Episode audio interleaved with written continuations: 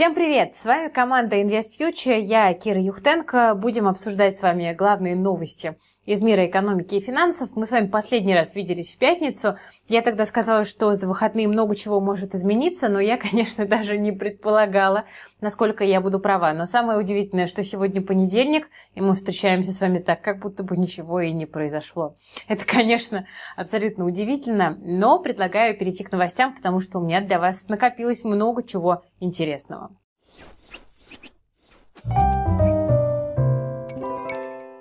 Начнем с не самой веселой новости. Комиссия правительства по законопроектной деятельности тут не поддержала инициативу об отмене налога на доходы граждан с банковских вкладов.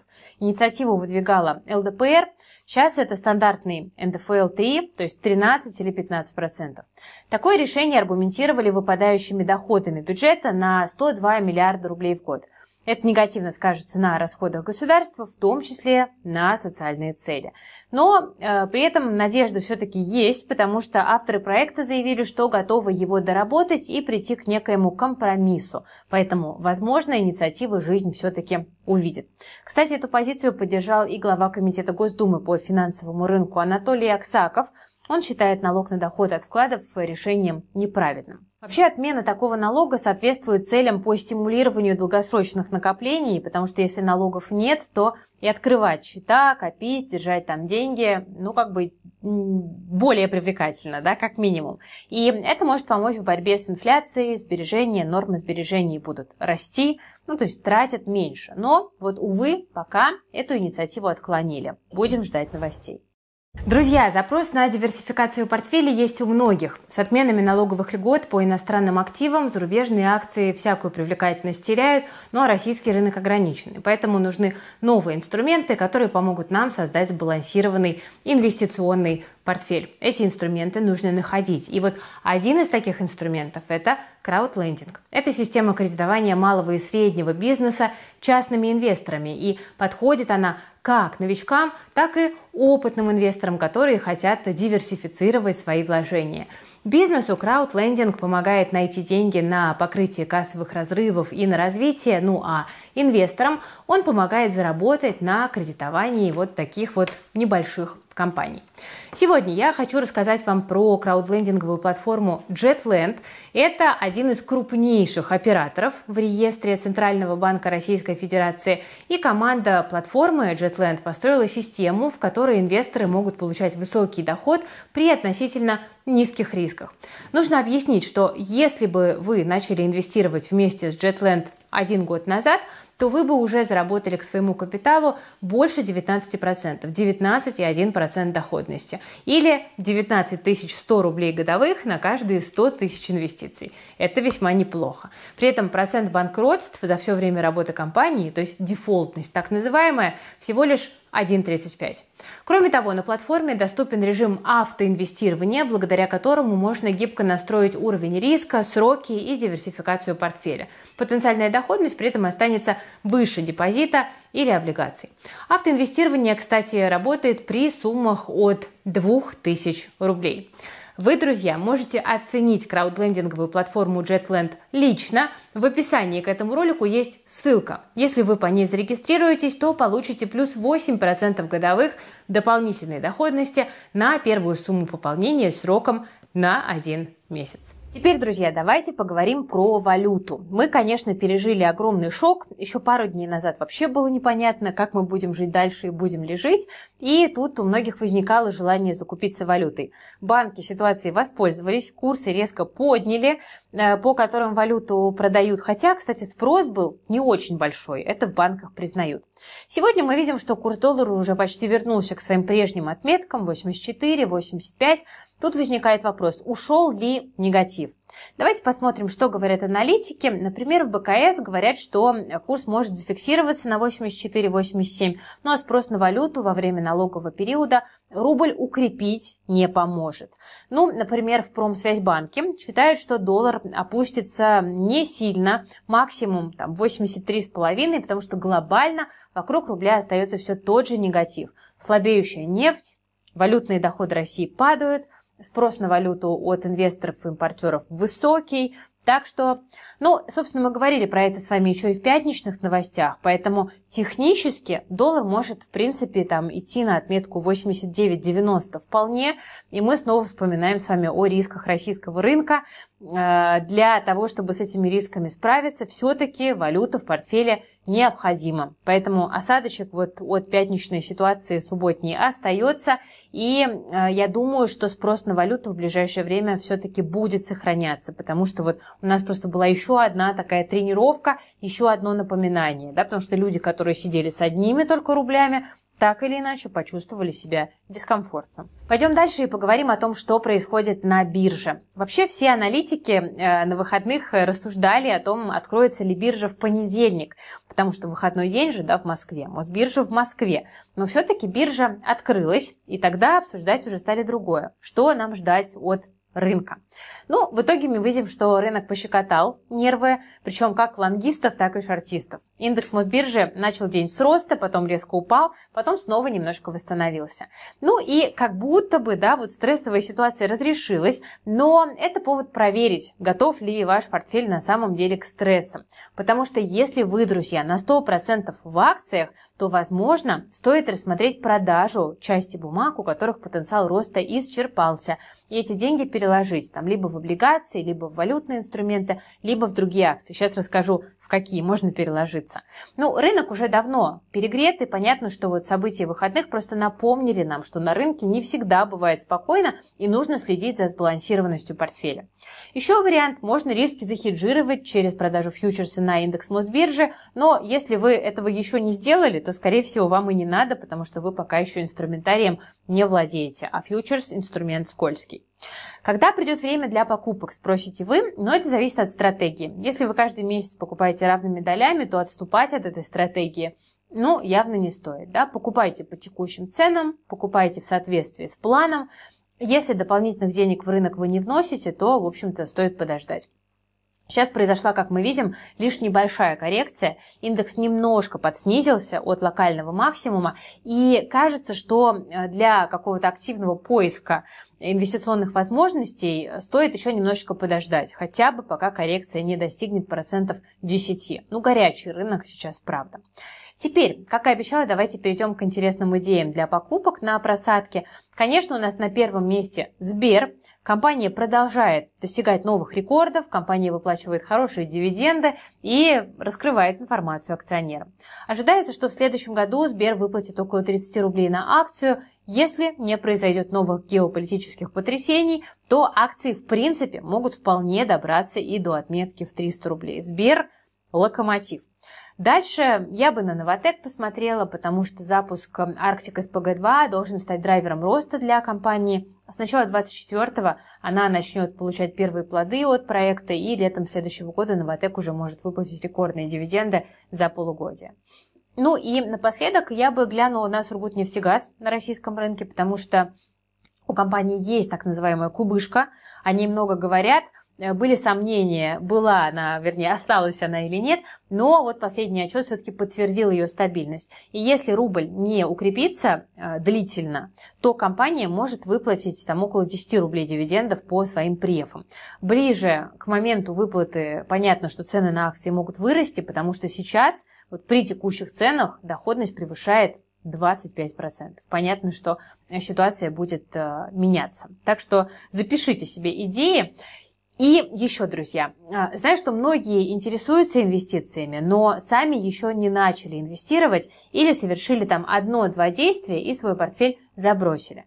Кроме того, мне вот часто пишут новички, которые просят объяснить, да, с чего начать, как не запутаться, как выбрать э, акции, да, как собрать портфель, который будет не страшно держать и который будет приносить доход. Если вы вот в этом описании себя узнали, то у меня для вас очень хорошая новость, потому что и в плюс запускает летнюю школу инвесторов. Это новый интерактивный формат. Мы выбросили все длинные скучные лекции, мы убрали сложные термины, мы убрали темы, которые неприменимы для жизни, и мы собрали короткие уроки, собрали практические домашние задания и командные контрольные работы. Да, у нас, друзья, в летней школе будет все как в настоящей школе. И я не только про уроки, но и про командный дух внутри классов, про нескучные перемены между уроками. У нас будут дневники, классные журналы и, конечно же, у нас будет выпускной. И во время обучения вы, друзья, соберете свой первый инвестиционный портфель, либо оживите существующий, и вы даже получите первые дивиденды. Мы специально это так построили. Ну а инвестиции за время обучения станут вашей привычкой. Друзья, обучение будет длиться 9 недель. Первый звонок уже совсем скоро, 3 июля. Ну а для того, чтобы стать учеником летней школы, нужно оформить подписку на ИФ+, любой тариф, и не забывайте, что когда вы подписку покупаете, вы получаете доступ не только к летней школе, но и ко всему контенту платформы. Вот, например, на этой неделе у нас пройдет большая клубная встреча в подписке, у нас выйдут идеи по облигациям, так что успевайте, пожалуйста, это правда фантастическая цена для обучения и прекрасная программа. Классы очень быстро заполняются, поэтому успевайте присоединиться к подписке и занять свое место. Ну а я, как директор школы, вам рекомендую поторопиться, потому что впереди все самое интересное. Это линейка, это первые уроки и даже сбор денег на линолеум. Так что не опаздывайте. Ссылочка для регистрации в летнюю школу инвестора от InvestFuture есть в описании к этому видео. Ну, а мы с вами давайте пойдем дальше и поговорим про турецкую лиру, потому что там снова исторический минимум. А, курс перевалил отметку в 26 лир за доллар на международном рынке Форекс. Слабость лиры связана с решением Центрального банка Турции, который не поднял процентную ставку на достаточно высокий уровень, чтобы убедить инвесторов в изменении экономической политики. Несмотря на высокую инфляцию в районе 40%, ставка Центробанка остается очень низкой, да, 15%. И некоторые аналитики, такие как JP Morgan, Deutsche Bank, прогнозировали повышение ставки в прошлый четверг до 25%, в Goldman вообще до 40%. Кроме того, Центральный банк Турции не использовал свои валютные резервы для контроля курса и отправил сигнал трейдерам, что правительство – не слишком обеспокоена падением лиры. Несмотря на предвыборные обещания президента Эрдогана о стабилизации лиры и борьбе с инфляцией, результат вы сами видите. Ну и в итоге дальнейшая политика администрации Эрдогана и слабый курс лиры создают некоторую неопределенность, которую мы и наблюдаем. Усложняется эта ситуация с ростом цен, потому что постоянное ослабление национальной валюты делает зарубежные покупки автоматически дороже.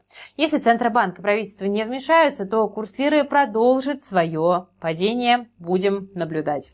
Еще немножко об иностранных иностранных инструментах. У нас тут Финекс планирует уехать из России и искать возможности листинга в другой юрисдикции. Инвесторы восприняли эту новость с восторгом, но радоваться не торопитесь, потому что нужно поподробнее разобраться. Давайте начнем с предыстории. Как вы знаете, в прошлом году иностранные депозитарии заблокировали свою работу с НРД и сломалась вся цепочка владения фондами для россиян.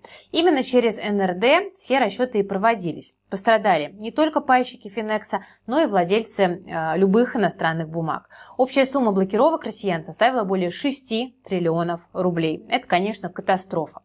Одна из последних проблем заключается у нас в том, что Euroclear не знает конечных владельцев активов, и поэтому пришлось заблокировать, условно говоря, все счета НРД, а не только счета лиц, которые попали под санкции. И вот это привело к тому, что рядовые россияне, которые не были целью санкций, оказались пострадавшими, потому что они не могут получить доступ к своим активам. Да, это предыстория. У Finex проблема еще и усугубляется ирландской пропиской фондов, потому что получается, что даже если бы управляющие фондов пошли на полную распродажу всех активов, раздачу денег инвесторов, то деньги просто зависнут в Ирландии и до российских инвесторов просто банально не дойдут. То есть получается такая ситуация, что компания просто как бы вот зажата э, в таких тисках. Да, европейские регуляторы запрещают им взаимодействовать с, соответственно, российскими контрагентами, ну а российские регуляторы не готовы одобрять какие-либо действия с фондами вне Российской Федерации, потому что они боятся, что российские инвесторы просто не увидят своих денег. И, в принципе, как бы аргументы можно понять и с той, и с другой стороны. Но Финекс вот оказался между ними. На пути к сегодняшнему дню у компании произошел еще один казус, потому что 1 июня прошлого года Финекс объявил, что их биржевой фонд FXRB полностью потерял свои активы. На фоне этого фонд прекратил свою деятельность, и инвесторам не следует на выплаты рассчитывать. Не буду сейчас очень подробно на этом останавливаться. Там, если интересно, то можете почитать э, в нашем телеграм-канале. Оставлю ссылочку в описании на эту историю. Но все это к чему я рассказываю? Сейчас Finex пробует как бы новый финт ушами. Они хотят провести листинг своих фондов вне Российской Федерации, в дружественной юрисдикции, то есть какой-то там образный Казахстан, и начать торги там. Но Сильно радоваться не торопимся, потому что это очень и очень не быстрая процедура, и тем более это пока лишь один из вариантов, который рассматривается. И это может потребовать еще очень и очень много денежных затрат со стороны инвесторов, потому что если фонды начнут торговаться там в условном Казахстане, да, то э, нам потребуется их туда перенести из российской инфраструктуры. И те, кто когда-либо сталкивался с переносом активов от одного брокера к другому, понимает, насколько эта процедура дорогая. А тут перенос потребуется вообще да, в другую юрисдикцию. Поэтому э, для держателей фондов в принципе э, существует некая надежда на end. Я хочу это подчеркнуть. Но вот пока еще рано делать какие-либо там определенные планы относительно продажи фондов, использования полученных денег, несмотря на сегодняшние новости. Да? Эта ситуация требует внимательного наблюдения и дальнейшего развития. И нам с вами нужно быть осторожными и просто информированными о последних новостях и о развитии событий. Поэтому я вас сегодня хочу порадовать тем, что как бы и там какие-то как бы попытки предпринимаются, но пока без каких-то конкретных выводов продолжаем наблюдать. Тем временем, Многие инвесторы уже давно посматривают на Индию. Что там инвесторы, даже государства? Вот на прошлой неделе глава Индии Моди посетил Вашингтон. Там Байден и Белый дом буквально признались Индии в любви. США готовы инвестировать сотни миллиардов долларов в страну. И легендарный Рэй Далио тоже решил не отставать. Он предлагает всем инвесторам подумать над инвестициями в Индию. Я, кстати, про это говорю уже несколько лет. Побывав недавно в Индии, проведя переговоры с премьер-министром Индии, Далио указал на благоприятные возможности для этой страны на фоне обострения напряженности между Вашингтоном и Пекином. В чем дело? Экономика Индии у нас пятая по величине в мире, и там ожидается всплеск, подобный китайскому. И уже сейчас Индию можно назвать одной из самых быстро растущих экономик. Вот что говорит Далио. Индия находится в том же положении, что и Китай при Дэн Сяопине в начале 80-х годов, то есть на пороге самых высоких темпов роста и самых больших трансформаций в мире. Проблемы как между Китаем и США, так и внутри самих этих стран дают премьер-министру Моди уникальную возможность влиять на структуру мирового порядка, на отношения неприсоединившегося мира с этими двумя ведущими мировыми державами. Вот что говорит великий Рей Далио. Кстати, у России с Индией хорошие отношения, и мы с нетерпением ждем более простого доступа для российских инвесторов на индийский рынок. До этого пока, к сожалению, далеко, но я прям вот правда жду, и я готова индийские бумаги покупать. Понятно, что там большие гиганты недешевы, но там есть довольно интересные компании, которые пока еще не оценены так высоко. Теперь, друзья, давайте-ка мы с вами коснемся рынка недвижимости и снова поговорим про льготную ипотеку, которой скоро не станет. Давайте я сразу оговорюсь. Нет, скорее всего, вряд ли льготную ипотеку отменит полностью, но потихоньку гайки начнут закручивать, э, потому что э, мы видим вот такие достаточно уверенные тенденции. Поэтому, э, что я хотела бы вам сказать? У нас вот из свежего, да, Минфин в своем заключении по ситуации на рынке недвижимости – рассказал свою позицию в нескольких пунктах. Давайте их прямо перечислим. Значит, первое, льготная ипотека делает только хуже, говорит Минфин. Ну, понятно, да, аргументы, я думаю, понятны. Доступность жилья падает из-за ажиотажа, и поэтому эффект от снижения ставок по кредитам полностью нивелирован э, ростом цен на недвижимость. И это все негативно влияет на доступность жилья, говорит Минфин. И кроме того, э, ведомство считает еще и второй момент, что увеличивать лимиты вредно, да, это второй пункт, причем по всем программам ипотеки, потому что это бьет по бюджету, государству нужно возмещать вот эти вот большие недополученные доходы. Ну и Третий момент, на который обращает внимание Минфин – бессмысленно снижать ставки. Снижение процентной ставки в рамках программы «Семейная ипотека» не повлечет существенного увеличения объема выдаваемых ипотечных кредитов и не окажет существенного влияния на стимулирование спроса на жилые помещения без одновременного снижения цен на первичном рынке жилья. Вот что заявляет Минфин. И есть еще четвертый момент. Дисконт тоже не нужен, говорят там по той же причине. Имеется в виду дополнительная скидка на покупку квартир большей площади. Интересно, что э, за дело все более активно берутся финансовые власти, тогда как профильные ведомства продолжают банкет. Поэтому очень, конечно, интересно, как вы думаете, увидим ли мы вот в вопросе льготной ипотеки противостояние Минфина и Минстроя? Зато есть хорошая новость для россиян. Производители мебели для ушедшей с российского рынка IKEA совместно откроют э, в стране сеть магазинов товаров для дома, которая называется Good Luck. Первый магазин сети площадью 300 квадратов откроется 1 июля в мебельном кластере бизнес-парка Румянцево в Москве. В дальнейшем сеть намерена развивать торговые точки, в том числе под франшизой в России и Беларуси. В планах на 2023 год открыть до 15 магазинов в Москве и Санкт-Петербурге, поэтому есть надежда на то, что дешевая мебель у людей, которые ремонтируют квартиру либо для жизни, либо для сдачи, все-таки будет.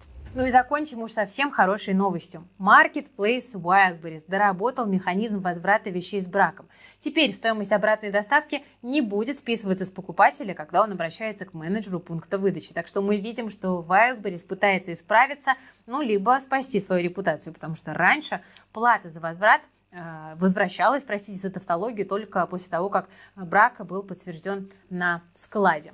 Так что Э, видите, есть какие-то позитивные подвижки. Вот может показаться, что так плохо все в нашей жизни, а вот Wildberries все-таки прислушивается. Можно сказать, это проявление гражданского общества происходит таким образом.